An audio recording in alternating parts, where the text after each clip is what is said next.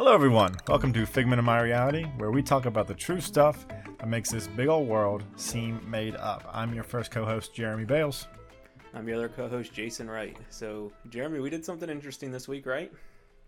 We sure did. We did a, uh, a podcast first for ourselves, and that's uh, we guested on another podcast.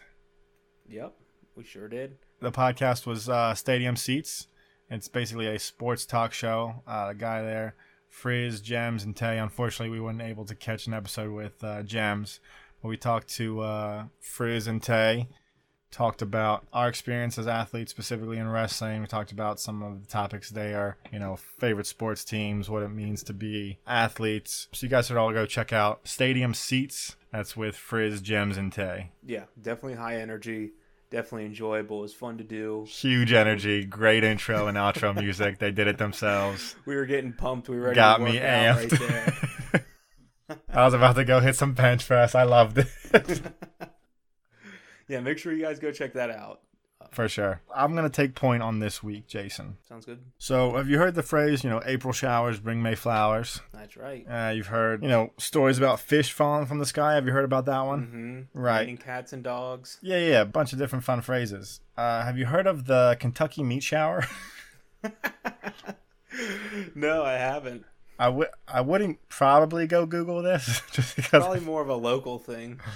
yeah, and it's not a it's not a repeat festival. It's nothing like that. kind of sounds like a sexual thing. I didn't wanna go the there. That's why I- meat shower. That's why I told the kids to don't go- don't Google this one. yeah, there's all kinds of uh, lemon showers. You know, you don't do that. so the Kentucky meat shower was an anomaly type event. It's not been recorded that this has happened since or before. I sure hope it's not an annual thing. It's actually a weekly thing at my buddy's place. Oh, it's July 2nd. Uh, we're kind of late on the meat shower this year, aren't we? what meat are we showering in this year? Nah, that's, a, that's a different question. If you had to have, if you had to shower in a specific meat, what would it be and why? It would be ground beef because I think any solid meat raining Just would knock hurts. me out. Just slapping. Could you imagine a, a good one and a half pound steak coming down and smacking you in the face from the Oh my sky? goodness. be done for. Once it knocked you out, you'd be on the ground just continuously getting pelted by meat. Oh my goodness. So in March 3rd of 1876, it actually rained meat in Kentucky. So it was pointed out by a woman named Mrs. Crouch, who at the time was reported to be making soap on the porch. You say making soap or eating soap? Well, the report says making soap, but they might have just sort of glossed over that for her sake. What was her name? Mrs. Crouch. Could you think of a more crotchety name? Somebody, she's looking out the window all the time, waiting for Just something to happen, pissed. Just waiting for something to neighbors. I knew it was going to rain today. I didn't think it'd be this. I told Billy I did. So Mrs. Crouch was making soap on her porch, right? Mm-hmm. And she heard this slapping sound. Just a meat slap sound. don't Google don't Google meat slap either, please. So she went out to investigate. She just thought it was the neighborhood peeping tom again. oh my goodness! Just so she that uh, Tom? Is that Tom slapping his meat out there again? Seems more uh more volume than typical. so, oh my goodness. He was like, he was like my outfit. so Mrs. Crouch goes to investigate the slapping sound. Brave woman. and she comes to find that around 40 feet away from her from her porch and in the surrounding area, there's chunks of meat or perceived to be meat falling from the sky. And this happened for several minutes, somewhere between like five and seven, ten minutes maybe. I've gotten different reports. A sprinkle of meat. Yeah, a light sprinkling. Not so much that I put my windshield wipers on, but enough to be annoying. and they were coming down in two inch by two inch like chunks hmm and just hitting all around the area. And some of them were, were said to be as big as four by four inches. So, out of curiosity, Jason, a question from me to you: How well do you think you could identify meat by the taste? Probably not as good as I think I would do. I mean, Really? red, red meat versus white meat. that would be easy. Sure. Um, I mean, I've never eaten a horse. I don't know. I, I don't know if I'd be able to identify that. Fair. Um, maybe lamb. Lamb has a pretty distinct taste. Okay. So two unidentified brave souls decided to go out and try some of this meat because they wanted to know the story behind. Well, I I know who. I probably know who those people are, or at least what they're like. They're Go like ahead. the ninety percent of the people that I grew up around who would go out Okay. pick up some roadkill down in the boonies. It's free dinner. Yeah. Dinner and a show, right? I mean, you get in any rural area, you got some wild people. They'll pick up any meat they find and take it home. So there, there's some differing opinion between these two unidentified men. They gave a little taste to it. Hmm, what's this? One of them said deer. The other one claimed it was lamb. Did they cook it? Undisclosed. I just picture two savages walking out and picking up a, a two inch by two inch cube and popping it in their cheek, chipmunk. I would love it. That's exactly how I pictured it as well. It's just like a couple guys walking up to Mrs. Crouch's farm. Hey there, Mama Crouch, how's it going? Got some meat coming down. I don't know what it is. Now hold on, let me give it a. They, Mm. they take out their chewing tobacco so they can gnaw on this raw meat. That's exactly right. So one says deer, one says lamb. So that's not enough opinions. So they seek out the opinion of a local hunter. This hunter comes up, presumably does the same thing. Hey, how's it going? Meat falling from the sky? Let me let me give it a whirl. He thinks it's people. He thinks it's bear meat. there were some people who claimed it was some human meat. The others said it was just a sign from God that this uh, meat was falling from the sky. Whether it was a sign of providence or a sign of the Lord being upset, nobody really could put their finger on that. I wouldn't jump there. No, I don't think I would either. Think some natural phenomenon's freaking me out. So, about three months later, after this event, several scientists gathered some of their intel, thought they had the source of what this meat could be. And they thought it was some sort of congealing jelly that happens when the characteristics in the sky meet certain things that allow sort of a quote shower of quivering flesh. Ugh. Yeah, there were some other people who didn't really agree with that. Again, thought it was a sign Probably from the God. people who ate it. They're like, no, this is this is healthy beef. Where's the beef? I found it in Kentucky. No, no. Oh man. But more recently it has come to the sort of the agreed upon reasoning behind it is that in Kentucky there are two specific breeds of vultures who have a tendency to projectile vomit. Ugh. Tasty, right? it makes the story even better. So the the idea is that these two breeds of vultures projectile vomit as either a defense mechanism or as a method to make themselves lighter con- to continue flight. So the idea is that as they were flying over Mrs. Crouch's farm, they were like, mm, "Getting a little hefty. I'm getting a little tired. Let me just puke a little bit." to make it rain for five minutes, so they must have been circling. Yeah, we're just supposed to. Hey Jimmy, hold on. I can't. Let me hold. They're flying around it's like, damn, Mrs. Crotch has that damn peeping Tom there again. Let's try to help her out and get rid of him. Trying to nail him with chunks of flesh. Uh-huh. But I, I also like considering that, and then those people ate it, so that's also fun Yeah. to think about. No, it isn't fun to think about. So a couple It's folks gross. ate regurgitated vulture puke. What would you do if you liked it though? Would you start hunting vultures? down? No, I'd be Just like, God, them with a God, please make it rain meat again. You're walking under vultures for miles, trying to just catch it in your bucket to take home. you just see like this outlaw-looking dude riding a horse, like chasing something. Like, sir, what are you after? The vulture meat. you know, once you get the taste of it, you, you, you hunger for only that and nothing else. yeah, that is the that is the current consensus is that vultures basically puked in front of Mrs. Crouch's farm. Three to four people came, tasted it, said it all tastes like something else. When in actuality it was regurgitated, Probably rotten meat. most likely rotten meat from vultures. meat. Yeah. Gosh. That's disgusting. I read that Very and I, because I, I was coming across these, you know, looking for different stories to tell. I was like, oh, it, it rained meat. I've heard about the story where like fish eggs got hydra- like hydrated at high altitudes and it rained fish. How would it rain meat? Oh, that's real gross. Yeah, I thought you were gonna say it came out of an airplane drop or something. and it was actually Dookie. it, was like, it was like that, and along with frozen urine from the astronauts. That's good.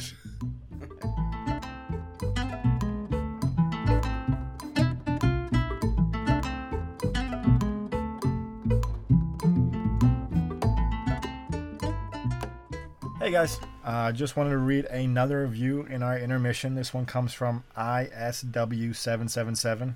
Sounds like a lucky number. He said, Great listen, original stories, and hilarious commentary on unique historical happenings. Listening to this podcast will help you appreciate underreported stories and make you want to share the random history behind blank. The hosts have a great feel for each other. Thanks, ISW777. Appreciate the review. We're a podcast about two parents and their kid going on a quest for good shows. No, we're a podcast about two parents who are trapped in their own living room and we have to endure time and space. Yep, that's right. Hi, I'm Rich, I'm Natalie. and this is not suitable for adults. Take 30 or 40 minutes out of your day to listen to us speak calmly and wisely to you about the best and the worst of kids' TV shows today and movies. And movies. So join us as we sit in our living room and talk about the things we don't want to watch. And some things we do want to watch. Yeah, it's not all bad. Some of it's good. Some of it. Bye. Bye. Okay, so I have a story that's shares some similar veins as yours. As How? talking about talking about some mummies here, so that's some more like rotted flesh type stuff we're talking about. Fair play. Um, fair play. but so we're looking at some archaeologists in Alexandria, Egypt, where you would expect to find some mummies. So while these archaeologists found this very old, huge tomb, pitch black, made of granite, they estimated it weighed about 30 tons. Oh my gosh. And a ton's what, two two thousand pounds? Yup. Sixty thousand pounds? And they think it's about 2,000 years old. And it's completely unmarked, just black. Scary. that, that that's an immediate turnoff if I'm an archaeologist. mm, don't like it. It's a curse. And that's exactly what people thought. When they found it, people were worried about that a curse would be unleashed if they opened it. People were worried about this tomb and what would happen. sure. They ended up, they did open it, Stupid. Dumb. and no, no curse happened. The world didn't end. We're still here. Jason. Do you know what's happening right now? Yeah, that's true. That's true. Oh, This did happen in uh, 2018. Maybe it's a uh, a long, steady curse. It's in It's it a for the long game. but one of the people that was skeptical about it being cursed, Now has the coronavirus. he was one of the first people to open up, and he actually was the first person to like. He stuck his head in to see what was in there, What? and What an idiot. dude. and he said, uh, "Thank goodness nothing's fe- fallen in the darkness. I'm okay. No curse. Everybody's gonna be fine." He comes out he's just the face of the mummy. Everything's good, guys. So they open it up, they examine what's in there. It's three skeletons, no mummy wraps. They they think it's two males and a female. One of them has a hole in the skull from a surgery. They Okay. think it it's a uh, form of the very first surgeries that were ever done, where they would drill holes into people's head to alleviate anywhere from headaches to brain swelling. Right. 'Cause, yeah. It's logic at that point. yeah, this guy, uh, the guy who put his head in, he probably could use a hole in his head. Might improve the situation. So, pretty cool, interesting stuff so far. Find this really old tomb, three skeletons in it. One of them had a surgery done to him, which is wild. I get the feeling this isn't your apex of the story, Jason. But in but in this tomb, there's also this really red goopy liquid, and they think it is what dissolved the mummy wraps. It's so acidic and vile, pretty much, that it, it just like over time disintegrated everything but these skeletons that were in this tomb. That's gross, dude. It is very gross, and usually when something like this happens and there's some type of curse or gross thing, there's some idiots that come along and Stick their head in holes. and of course some idiots came and they wanted to drink this juice. They thought it would give him mu- the mummy powers. The person heading up this endeavor is McKendrick. They only have a last name here, McKendrick. And he started a petition to drink this mummy juice. And is the whole point of him wanting to drink this mummy juice is to bring darkness and the end of the world. Instacult. He, he thinks Instacult. just add water, just add mummy juice, and you got Instacult. so he wants to drink this mummy juice to end the world and i don't know how i don't know where you get that and he he's quoted saying he feels that drinking the mummy juice will fulfill the promise of darkness and the end of the world who's promising that drinking this red mummy juice is going to end the world The archaeologist who dug it up. He gave him five bucks. You go, hey, hey, I bet you something. and the really dumb thing about it is it's not even mummy juice they looked at it and they figured out it's sewer water that made its way into this thing. So he won. He's making this petition to drink old, rotten sewer water that's been laying in with Let him three drink dead it. people. Let him drink it. Fucking nasty, dude. So, so McKendrick is a video game producer. How do you think he'd want to drink this? You think he just wants to go up there with a straw Talking about Mountain Dew, baby. he wants to take what he calls the cursed dark sarcophagus mummy juice and infuse it into a carbonated energy drink. Told you. no, no guess, no prizes. What a freak. What a bunch Yeah. of freaks. How many people do you think signed this petition to turn this mummy juice into an energy drink? It's going to be an unfortunately high number. The same same number of people who wanted to raid Area 51. Can I guess that exact number? I don't know what that number is. I don't but either. is, but it is a lot. Over 34,000 people signed the petition. Piss off. That's so. That's so stupid. Oh. Wait, is it? Were, did they sign it after they knew what it was? I'm sure they did. I at the time of the article being written, it was a few weeks after they discovered what it was and they knew what the liquid was, and they said there were still people signing the petition. So there could have been more people that ended up signing this, but at the time that this article was made, 40, 34,000 people signed it, and it was still going. Here's what I'll say. I wouldn't sign it until I knew it was sewage water, and I would be like, "Yeah, dude, you need to drink that, you freak." Because you deserve to drink sewage water as a person. Yeah, and I just don't get where this is coming from. Like, what promise of finding this random tomb with sewage water in it? Who promised drinking that's going to bring the end of the world? And how would it bring the end of the world? Is it going to turn him into a giant monster or something? yeah, is the the thing from underneath. he becomes sewage monster, obviously. What a what He turns into that big Garbo Pokemon. just ruins the world. or Garbo Man. Dude, people are. Mm. What here? Here you go, Jason. Here's a would you rather. Mm-hmm. Would you rather consume three 16 ounce cans of mummy juice distilled into energy drink, or for three meals out of the day, would you like to have uncooked, regurgitated vulture vomit? Vulture vomit. 10 times out of 10. That is the correct vomit. answer. If you did I don't think it would kill me. I think the mummy juice would kill me. if you did not answer the vulture vomit, then you need to reevaluate life choices. But you you would think who's signing this petition, right? I'm sure there's some serious people out there signing it that really thought that this mummy juice needed to be drank.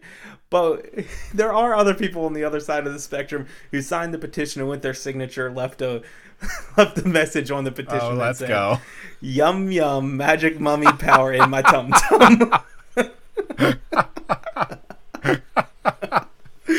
no, I'm on that guy's team. I'm on magic magic mummy power in my tum tum team. Oh my goodness. that is the best comment. oh my wow. Do you have any other comments? Are there I any other, don't. Are there any other goodies, little gold gems in there? Uh, I didn't want to dig past the best one. You know, once you find, I don't want to push my luck too much. yeah, it's all disappointment after that, right? But as far as I know, nobody got to drink the mummy juice.